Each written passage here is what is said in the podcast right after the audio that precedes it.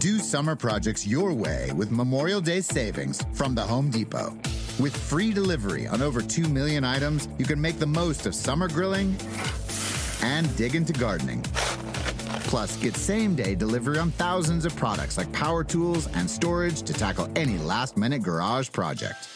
Summer your way with Memorial Day savings from the Home Depot. How doers get more done. Order select and stock items by 4 p.m., subject to availability. You can find cars like these on AutoTrader.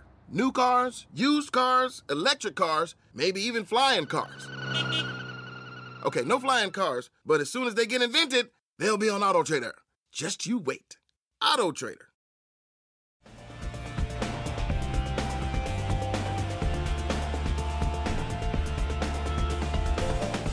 Coming up, Lav and I dole out our 2020 PGA Tour Awards. Welcome the Golf Central podcast brought to you by the new P770 from TaylorMade. Why practice the draw if you've got a fade? If you can hit it high, why master the stinger? Because the key to better golf is having options you can count on. That's why TaylorMade took everything they learned, making P790, the forged face, the speed foam, and all its DNA, and put it into a smaller package. Introducing P770. Let the sibling rivalry begin. Available at your local golf retailer or TaylorMadeGolf.com. Use promo code Golf Channel for free two-day shipping on any order. Lav, we've made it to that point where we're doling out awards. I feel like we should Thank God. in front of a large audience who are socially distanced because that's what we do in this day and age. But I feel like we should have a, a big orchestra and there should be fancy music and we should be dressed up just like our producer Simon is right now. Yeah, I mean, I thought we were gonna have to hand out awards in like late March because we were just gonna be shut down for the rest of the year. So the fact that we actually had So dark. six months of golf uh, to watch and to cover and to write about and to talk about on this podcast and every other medium imaginable uh, was certainly a win. So, so uh, I think Jay Monahan, the PJ Tour staff, uh, the other tours, the LPGA Tour, the European Tour, the PJ Tour champions, Korn Ferry Tour, everyone who got golf off the ground when it seemed like that would be an imprudent thing to do uh, deserves a lot of credit because I think nine months ago, none of us thought we'd even get to this point. I feel like you just did what everyone does in an awards show, which you get on stage, you Ramble on. panic, you think, yeah, you thank everybody in the phone book, and then they have to play you off stage to make sure you shut up on time. So we we appreciate you sticking with the theme. I, I just wish we had the actual music to play you off stage. But since you've already sort of opened the lid, I'm going to lay it out there. We'll, we'll start with best player. Who you got? Oh well, this one's obvious. The one and only answer is Dustin Obvious. Johnson. I I know I know. Last week you were trying to make a case for Webb Simpson, uh, which was a little bit foolish. But but but just just for just for humor's sake, I I looked back at the Monday Scramble article that I write every year, kind of wrapping up what last year was 2019, previewing 2020, and my prediction for best player was Justin Thomas. And the reason that I used in predicting Justin Thomas for 2020 was that he had a wrist injury in the middle of the year, and you know he was still great in all the strokes gained categories. And I and I and I said I even wrote this: all the pieces are in place for a three or four win season.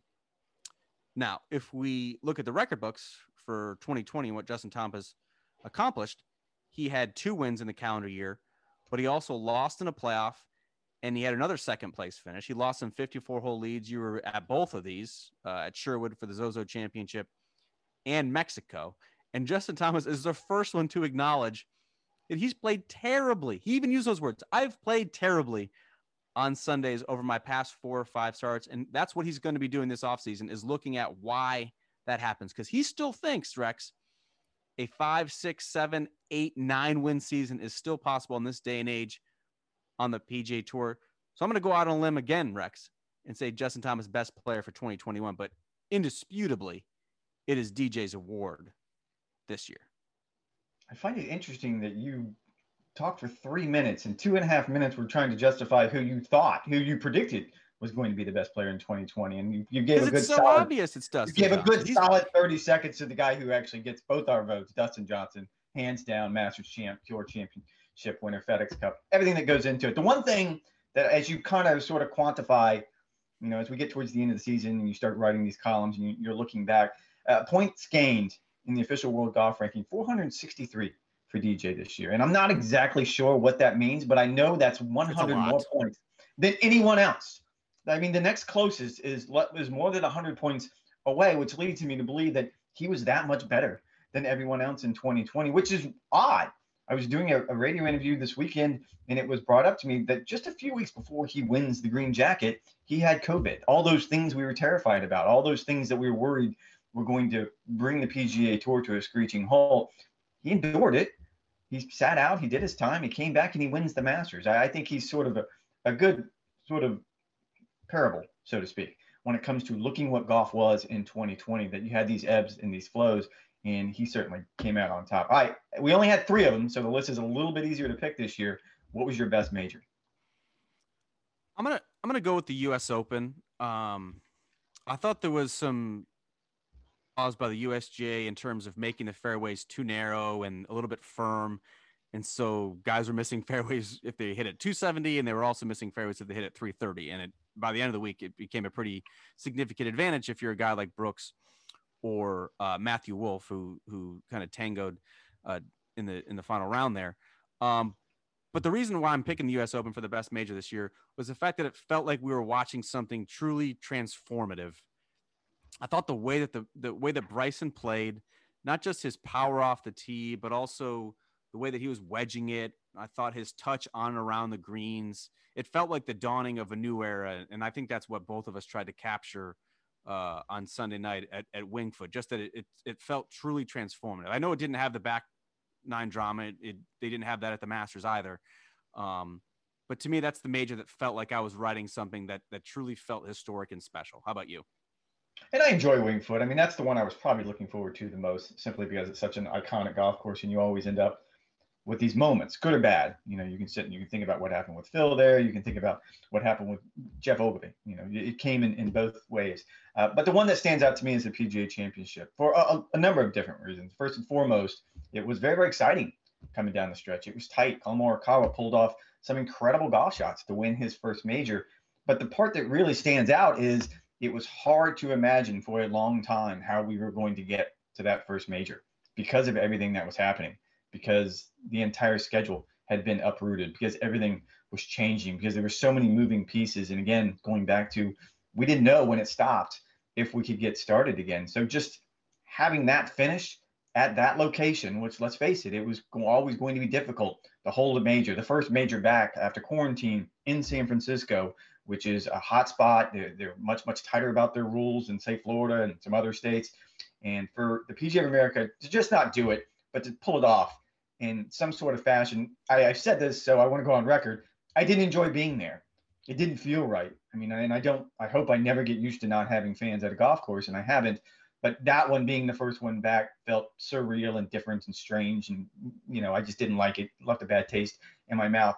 That being said, when I talked to friends, when I talked to you, when I talked to people who weren't there, it was no, the product was good. As a TV only product, it was still very, very entertaining. So when you kind of sit back and look at it, uh, I think for all those reasons, it was by far the best major. Now, the best non-major. And, and Rex, I think I, I, think it's also important that the, the PGA of America deserves a lot of credit too. And they they were the sure. guinea pig, and they developed a blueprint for how majors were going to look for the rest of 2020. I mean, the USGA was on the phone immediately with the PGA of America saying, "How did you do it? We need to copy this." The, the Masters tournament did the exact same thing in Augusta National, trying to find out what worked, what didn't, and they implemented that the remainder of the two uh, major championships in 2020. But I'm, I'm with you in terms of the excitement and the drama. I think some of the, the characters could have been a little bit better. I think that's w- what would have made the PGA Championship feel truly special.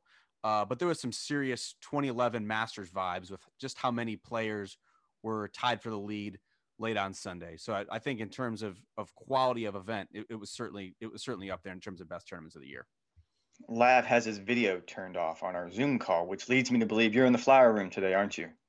I am in the flower room. Yes. And it, it embarrasses you, so you don't want any of us to see you in the flower room. Is that that what this is really about? Yeah, I think I think the words you described were uh, it looks like Lilly Pulitzer threw up all over your walls. That's good. Uh, yeah. Which, which, which took which my wife took uh, great offense to. Uh, but mm. yes, I am in the flower room, and I apologize for any audio issues. At least at least it sounds better than when I was driving in the car on I twenty. Does it not? Couldn't sound any worse. Best non-major. So I'm a little bit bitter about this one, Rex. I got to say, because I I cover the I cover the Northern Trust, and it was an incredible performance by Dustin Johnson. He's our best player. If you uh, weren't listening to the podcast about three minutes ago. Uh, he he shot 30 under and he won by like 11 shots, and it was just dreadfully boring. The very next week was my best non-major tournament of the year, and that was the BMW Championship. Because how often do we get the numbers one and two players in the world dueling in a playoff? If you recall, Rex, which I'm sure you don't, since you don't have a very good memory, DJ hold that marathon putt uh, to force overtime on 18, and then Jon Rahm poured in a 60 footer, just an incredibly breaking putt uh, to end up winning the event. If there if there had been fans on site at Olympia Fields, they would have gone absolutely ballistic. But the fact that you had that drama, that competition on that golf course, Olympia Fields is a very underrated uh, former uh, major championship venue that was set up really well as the U.S. Open preview. To me, that was the best non-major of the year, and I don't think it was particularly close. Uh, I do remember it, so I appreciate you taking a shot at my memory. But uh, and I'm sure that's a shot at my age as well. So uh, yes, way to yes. go. Yeah, yeah. Well, way to go there, delicate flower. I appreciate it. Um, take it easy, Boomer. I think the the one that stands out to me for a little bit different reasons. I took a, a little bit bigger picture was Colonial. And again, this goes back to the idea that we weren't such quite a sentimental, such a sentimental pick. I had well, I mean, I think the whole year is going to be that. It's going to be sappy, right? Like that's just not me. I don't feel comfortable doing this, but I just think being there and it was quiet and we, we just didn't know where we were going. We we probably talked numerous times on this podcast about was Goff, you know, being the first one back. Was that the best idea? I mean, I, felt like Goff had a good plan, but you, what's the great saying? Everyone's got a good plan to get punched in the mouth, and I I think that I was afraid of what was going to happen if Goff really got punched in the mouth and things went sour. And we've seen it now in other sports. I don't think it was misplaced or misguided. I mean, you certainly look at college football right now and you wonder, what are we doing? Like, why are you even doing this? I mean, I understand money is, is the ultimate motivator here. They, they got to cancel it now too. Once once Georgia lost the SEC East, I would just go ahead and cancel the rest of the college football season. I felt like that was that was right after the Florida game. You came to that conclusion. That was weeks ago. Yes. That's an old take. I just stopped. Just stopped caring. Yeah, yeah. I think that's an old take. I expected that three weeks ago from you. But moving on, I just don't think uh, uh there was any kind of comfort level, even on the PG within the PGA Tour. There was no comfort level. I mean, Jay Monahan, the commissioner, talked about sleepless nights and staying up late, uh, late worrying about what it what it was going to be like. And then when we got there and we had a finish and it was quiet and there was no fans and it was weird, but it was still PGA Tour golf and everyone moved on to the next city. So it, for me, that was the best uh, non-major. Uh, what was your best moment of the year? So for best moment, if you if you got sappy for best non-major tournament, I'm gonna get oh, sappy oh for best moment. And for me, that was Dustin Johnson tearing up on the putting green at Augusta National after oh, winning the I can't believe I thought I was, we were gonna do this without having the same pick. That's unbelievable. Oh, you got it. Oh, yeah. I mean, I was I was I was standing right there, and I just I couldn't believe my eyes. I tried to capture it in the kicker of my game story, but it collapsing into Paulina's arms, just unable to speak, blinking back tears, pinching the brim of his nose. I mean, it was unbelievable. Andy Ogletree uh, the low amateur at the Masters was mouthing to Tiger, wow, here was this dude who just oozes jock swagger. He's just unbelievably competent, never betrays any sort of emotion, could not spit it out in an interview with CBS. And uh, Tiger Woods, I'll never forget leans over to Claude Harmon III and, and just says, whispers to him real quietly, the green jacket will do that to you. Just looking at Dustin, unable to speak. So I think that moment right there, it was couldn't have been more than a minute or two. And a lot of it was just silence because Dustin couldn't spit it out. I think that moment right there was more revealing about Dustin Johnson and what he cares about and how special that win was than dozen than a dozen years of interviews that he has done. So for me, that was that was the moment. Yeah, we're used to emotion in this these situations, right? If you win your first green jacket, something you've coveted your entire life, there's going to be emotion that comes with it. That's why we want to be there. That's why we want to write those stories. That did not surprise me. That it came from him. As you pointed out, I mean, this dude is Teflon. I mean, nothing has ever stuck to him. I mean, he has just moved through life like nothing seems to get under his skin. He didn't get bothered when he kept losing major championships. He didn't get bothered when people said that he didn't have what it took to win major championships. And every time that he would lose, everyone we all speculate, oh, this is going to be the end. He's never going to recover from this one. And he recovered. And then he gets in a situation like this where okay, he's going to handle this cool. I mean, he's not going to let any, he's not going to open up the cracks now. And to have it come out in such a raw moment and to have it come out in, again, in that surreal moment of no fans, no patrons around the 18th green, and yet it's still impacted in that way, I thought it was cool. I'm going to combine the next two categories if the Academy will let me. We had best breakout performer and best newcomer. I'm throwing them into one. Collin Morikawa, two wins, six top tens, and that was just in the 2019-2020 season. Uh, major championship. I think everything about his game just impressed me. He, he's not. You're going to talk about that class and, and how much you see coming from them, but when you look at this player as a complete player, as a five-tool guy, whatever that might mean, he doesn't do what we, we would expect. He doesn't knock the cover off the ball. He doesn't overpower golf courses, but the way he picked apart TPC Harding Park. The way he went head to head with Justin Thomas at the workday event at Muirfield Village in a playoff, going again head to head with arguably the guy that I think both of us probably thought was going to be the player of the year. He is both the best breakout performer in my mind and the best newcomer. So we we did we you're right. We we did have some hand wringing over this. Uh, and and I too chose Collin Morikawa for best breakout performer. I mean, you got to think of not just Morikawa, but also where Viktor Hovland and Matthew Wolff were 18 months ago they were in college. And you look at how the landscape has changed. Now Morikawa is a major champion. He has three wins total. Viktor Hovland, who just won the Puerto, uh, he won the Puerto Rico Open, and of course the Mayakoba uh, on Sunday. Wolff uh, is the youngest of the group at 21 years old. I think that this was kind of a, a maturation year for him. He, he tied for fourth at the PGA and second at the U.S. Open.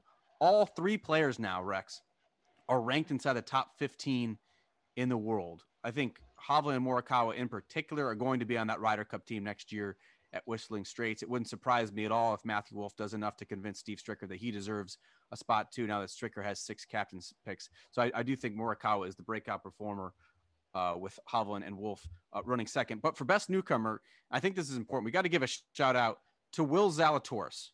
Will Zalatoris Rex is my best newcomer of 2020. Okay. Think about where he was early 2019, didn't have status on any major tour, ended up narrowly missing his card trying to get through the PGA uh, Korn Ferry Tour finals, ended up having an enormous year on the Korn Ferry Tour. He was first in points. He won. He's virtually assured now of getting his PGA Tour card next fall through just through the Korn Ferry Tour.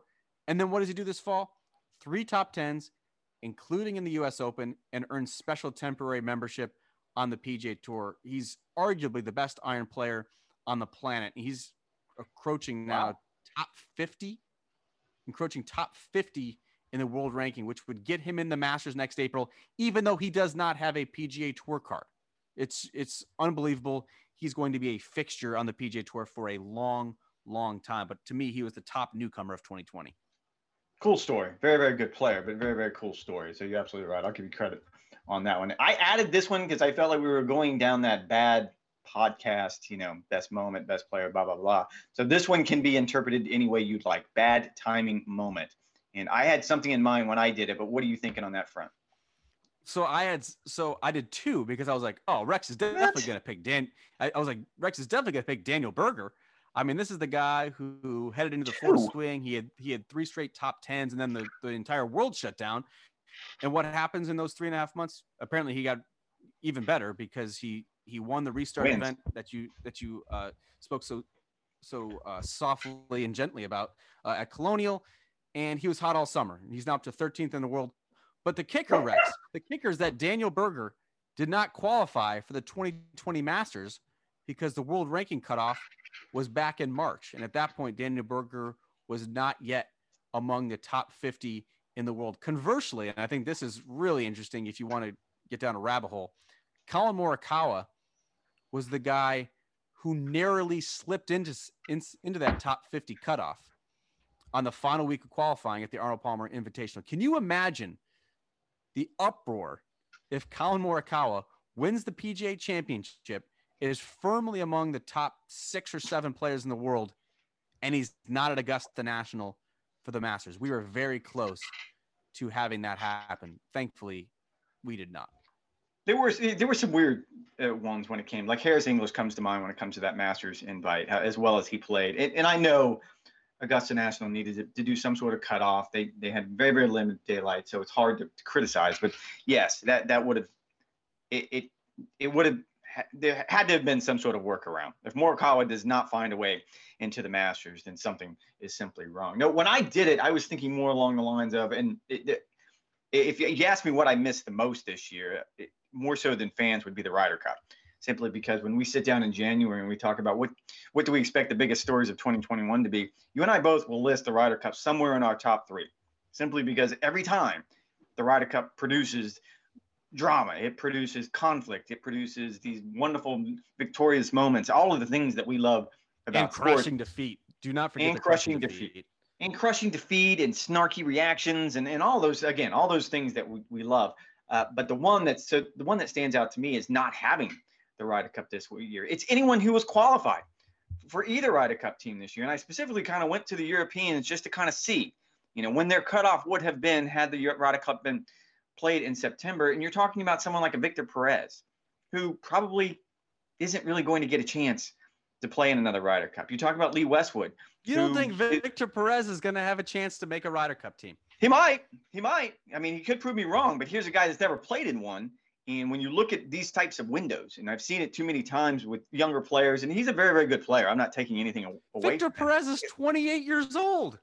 It's hard to qualify for the, these things. It's hard. Ask, I can go down the list. Ask Vaughn Taylor how hard it is to qualify for these things. When you get in one, you think, okay, this is going to be the norm. And when it's not, that hurts. And I just, uh, probably Lee Westwood stands out on the other one simply because he is at an age where I don't Lee know how many. fourth in the race to Dubai standings.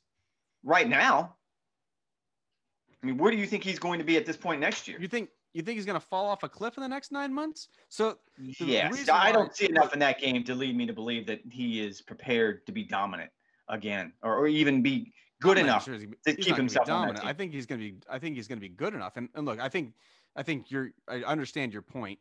Um, and I would counter by saying I think the European tour and the European team is largely going through a transition period now, where you yeah. have some of the old star, the old uh, stalwarts like you can throw Westwood in that group, who's who's getting up there in age. But you look at Justin Rose, who had a really down year. Sergio Garcia, I know he won in the fall, but he didn't have a great year.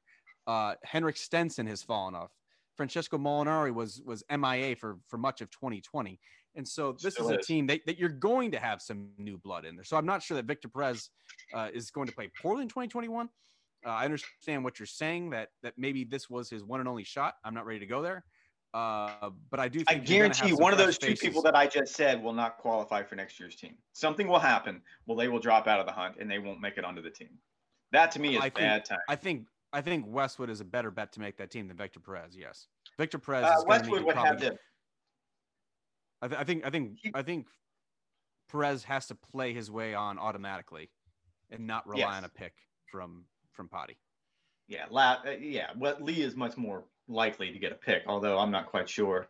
I mean, listening to Padraig talk about how he wants to skew younger, it will be interesting. Uh, the next one I kind of threw out there, and I, it, this is more of a mea culpa, at least for me, the way I was looking at it. Most exaggerated moment. And, and on I this have, pod- I have no idea. I have no idea where you're going with this. So you're, you're gonna have to lead off. All right, I'm gonna throw mine out. I, that's why I was gonna throw mine out first to get, get an idea. On this podcast, I talked about uh, when Bryson was on his run. This was before the U.S. Oh, Open. Yes about how he was going to roll the game up into a nice little neat ball and snap it over his knee and then eat it. Because I just felt like he was doing things that we hadn't seen. And then we go to Winged Foot. And as you just talked about, it was such a really generational moment. I mean, I don't want to overstate it, but what he was able to do to that golf course is amazing. I mean, I think we're still all coming to terms and digesting and trying to figure out exactly what it means. And then as we get a little bit more separated, a couple of things happened where I've gone back and been like, well, I was probably a prisoner of the moment on that front. One, Collin Morikawa winning the PGA Championship, ranked 51st in the field that week in driving distance, and it kind of reinstated my faith in the game that okay, you don't have to hit the cover off the ball, you don't have to eat 6,000 calories a day, and do all of these things that Bryson is doing to win major championships. And the other one was a lot of people were willing to hand him the green jacket on Wednesday night of, of Masters Week. And he ends up finishing tied for 34th, and it wasn't a very good tie for 34th. And it, on a golf course where accuracy really shouldn't count as much as it should at, at other major championship venues, he was so inaccurate off the tee that it absolutely destroyed him on, on certain fronts. And I, I, just think that the how far he goes with this experiment will still be inter- interesting. It'll still be entertaining. We'll still dial in because we want to see it. However, I'm just not willing to say that he's ready to redefine the game just yet. Oh my! I mean, there's just so much to digest there. I think we have to put a we're gonna have to put a pin in it because we got a we got a 2020 wrap show. Look, we're gonna we're gonna save Bryson at Augusta, and and what exactly you thought went wrong there? We're gonna have to put a pin in that one. uh, of all the things that you should be apologizing for with those two players that you mentioned, you didn't even bring up the right one. I've said on this podcast repeatedly, both last year and even earlier this spring, that Collin Morikawa is going to be on the Ryder Cup team and that he should be on the Ryder Cup team. And you scoffed at it. You said, "Oh, let's you're you're just like him." I mean, he's still not on the Ryder Cup team. He still has some work to do. I mean, that, that's not a done deal yet. I don't think you can be, take that victory lap quite yet. He is going to be on the Ryder Cup team. So I think you were very, very wrong about Collin college prospects. Secondly, you're not even apologizing for the right Bryson thing. You said that Bryson, just because he beat up the field in Detroit, that has no bearing on whether he's going to play well in a major championship.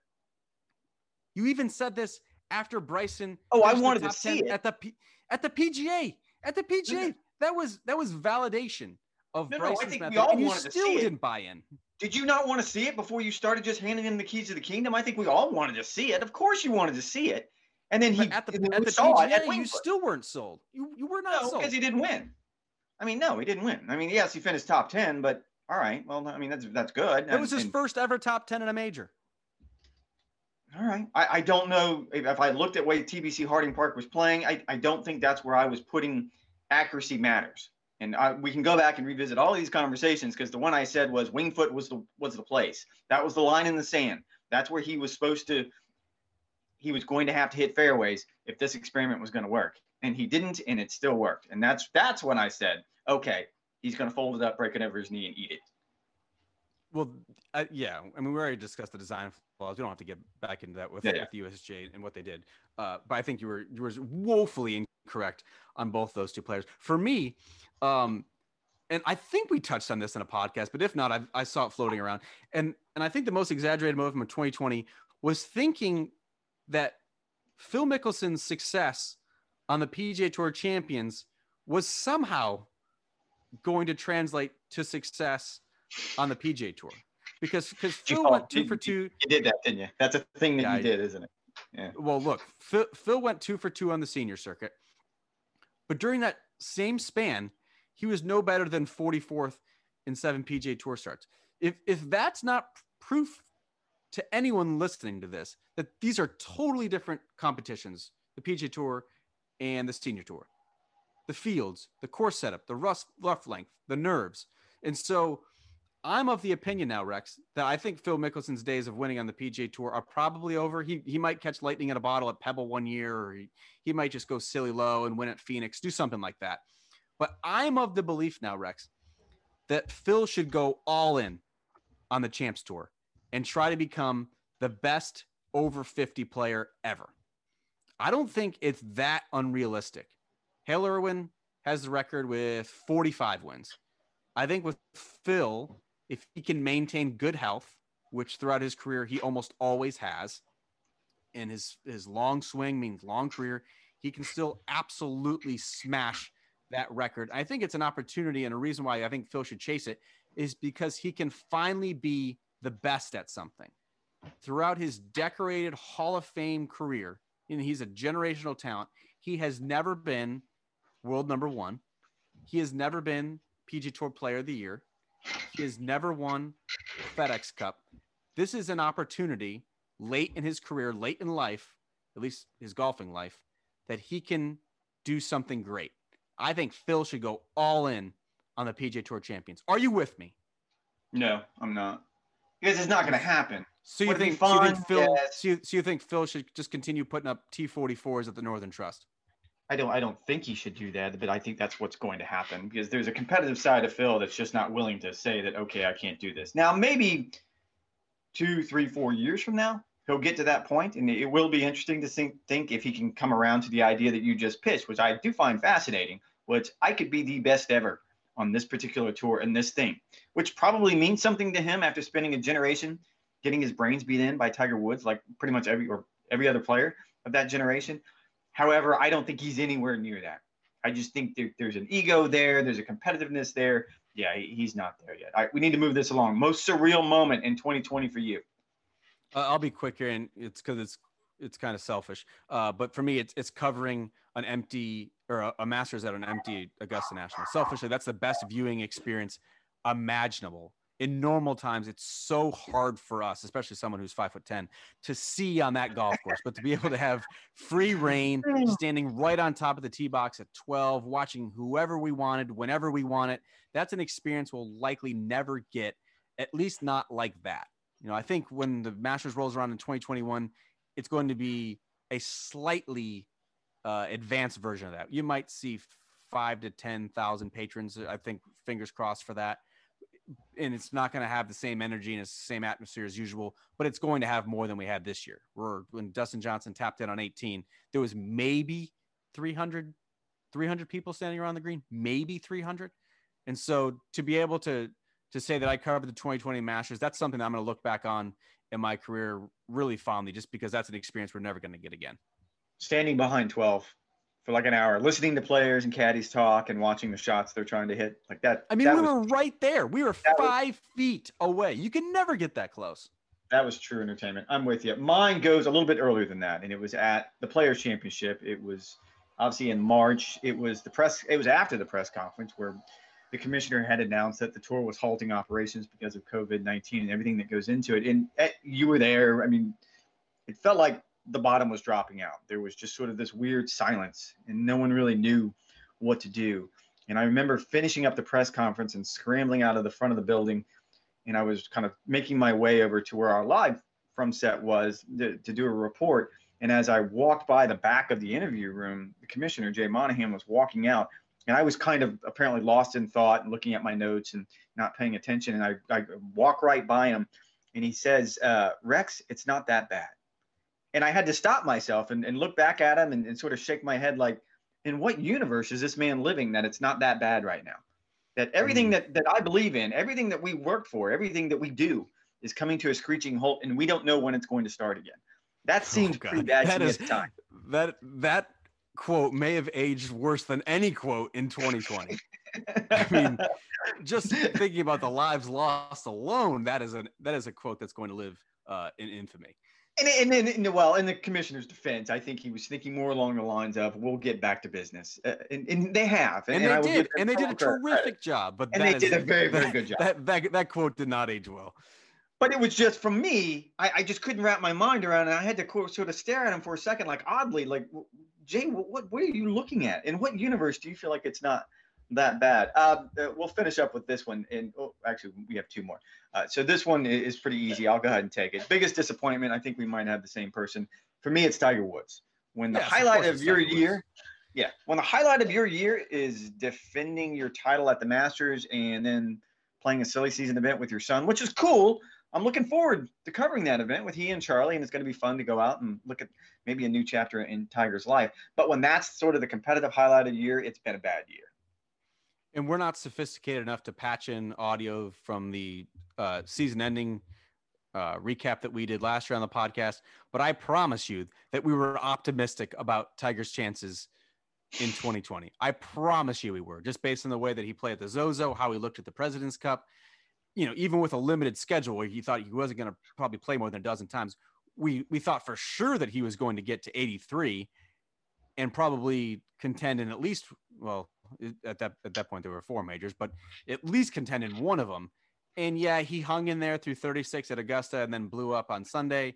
Uh, but but the majors were an absolute total loss. He's going to be 45 uh, later this month. I think it's obvious now just how finicky his back is and how it remains a day-to-day proposition exactly how he's going to feel and, and until that changes and that's never going to change that's just the nature of a fused back it's forecasting or predicting what Tiger's going to do is impossible because everything needs to align perfectly.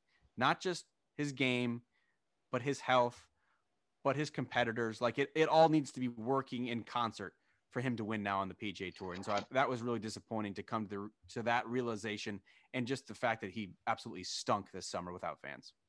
Now that is a professional transition right there because I will go straight from that to okay, let's predict then who will bounce back in 2021. Tiger Woods. No, I'm kidding. Of course not. Who you got? I think Brooks is the easy answer. I think we saw some some signs of life once he declared himself uh, uh, pain free this year with both his knee and his hip. I think that was a, a revelation uh, that that he was actually dealing with two pretty severe ailments at once, and a, and a hip to me is a, a whole lot more uh, concerning than the knee. So Brooks to me is the easy answer, but I'm going to go a little bit deeper with Francesco Molinari. We mentioned him as a player, kind of the old guard who's going to need to play well now to get back on that Ryder Cup team. He's dropped from 18th to 100th in the world ranking. Now, that's obviously because he didn't play uh, for six, seven months, uh, held out the entire pandemic. He's going through a transition period. He moved his family from London to California twice, uh, missed some major championships. So that's going to take some time for him to get settled.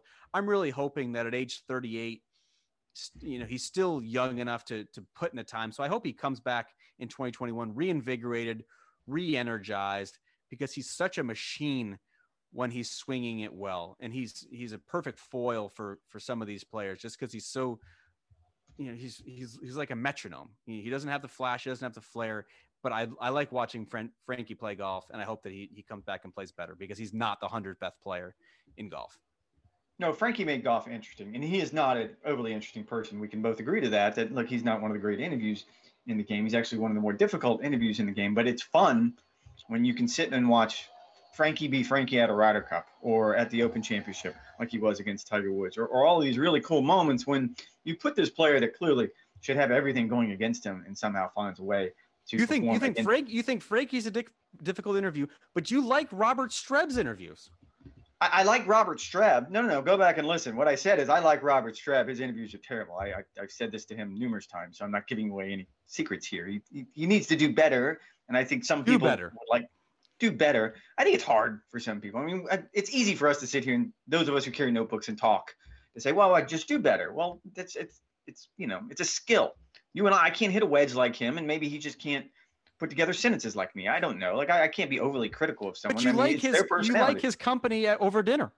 I, I, very much like his company over dinner. He's a he's a very thoughtful guy. Uh, to get back to my answer, bounce back 2021, Robert Streb. No, uh, I think I, am going to have to go with Brooks. And it's a big if, but I it's said, only. I said that's the easy answer. That's the easy answer, and I and I wrestled with this one for all the reasons you just said. If he gets right physically, and we all know that's a big if. I, I wanted to say a Gary Woodland, but very very similar situation. You when we Tiger Woods being the the primary example here, right? I mean that's the acme of foolishness right there, where if he can get right. Well, we have said that about Tiger Woods for a decade now, and sometimes he is right and he does special things like he did last year at the Masters, and and sometimes we end up with seasons like we've had right now. I'd like to think that Rickie Fowler is going to figure it out. I mean, here's the player who is tumbling outside the top 50 right now in the world. If you would have, if we would have had this conversation last December, I don't think either one of us would have been able to predict that one. But of all those, of those three players, even Frankie, I'll even put in, I feel like Brooks has the easiest path back because he has overcome these types of injuries before or injuries before. And even though the hip injury is serious, and I think he is going to hold off on doing anything drastic like having surgery, he is the athlete. He's the guy that will figure it out and use that as motivation. We've seen it time and time again with him to come back and come back stronger. This is the first time, Rex, I think in three years that I haven't named Jordan Spieth uh, as poised for a for a bounce back the following year, and the fact that I haven't said his name kind of kills me a little bit. I I I think I just died a little inside. But I makes think, you sad. But I think unless something drastic happens, just some kind of change in direction, I don't I don't see a turnaround. I mean, you gave the guy three and a half months to to sort things out, and he's he he, he still wasn't the same player this summer and uh, fall. Makes me really sad. I would still say the metaphor that you saw at Augusta between him and DJ was probably about the, the most fitting metaphor that any player has ever been able to put into a frame where you could frame this and do just a 30 second snapshot and, and, post it out for the world to watch and be like, yeah, that guy's the world number one, and that guy doesn't have any clue where the ball's going. Yeah, very sad. I don't, I don't want to, I don't want to even talk about it anymore. Really, you're that, you're that depressed about it, huh? I, I mean, what do you, what do you think? What do you think Jordan Spieth's prospects look in 2021? Bleak. Neither one of us said. Well, the Horrible. fact that we did not listen, we didn't listen to him at, list him as either the biggest disappointment or the possible for bounce back is probably where we think his game is at right now. That he's not worth mentioning in either one of those categories. Oh, Jordan. I hope you have a great holiday. Just come come back come back better than ever in 2021 because you're so fun to watch play golf. Look, I think people love watching Rory play golf because it's explosive and and it's exciting.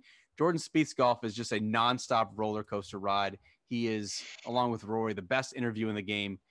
give us Jordan's. That's that's all I want for Christmas this year, Rex. I don't want this PK grill that I just bought.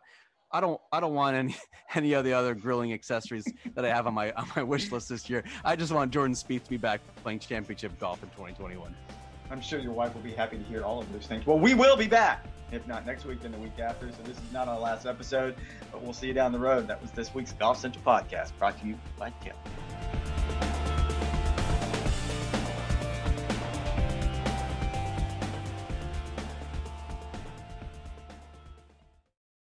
With Memorial Day savings at the Home Depot, you can give your lawn or garden beds a pop of color and protection. Right now, get a special buy on Scotts Earthgro Mulch, five bags for just $10. Help your soil retain moisture longer with color that lasts up to 12 months. Shop Memorial Day savings for a special buy on Scotts Earthgro Mulch, five bags for just $10 at the Home Depot. How doers get more done. Look around. You can find cars like these on AutoTrader. New cars, used cars, electric cars, maybe even flying cars. Okay, no flying cars, but as soon as they get invented, they'll be on AutoTrader. Just you wait. AutoTrader.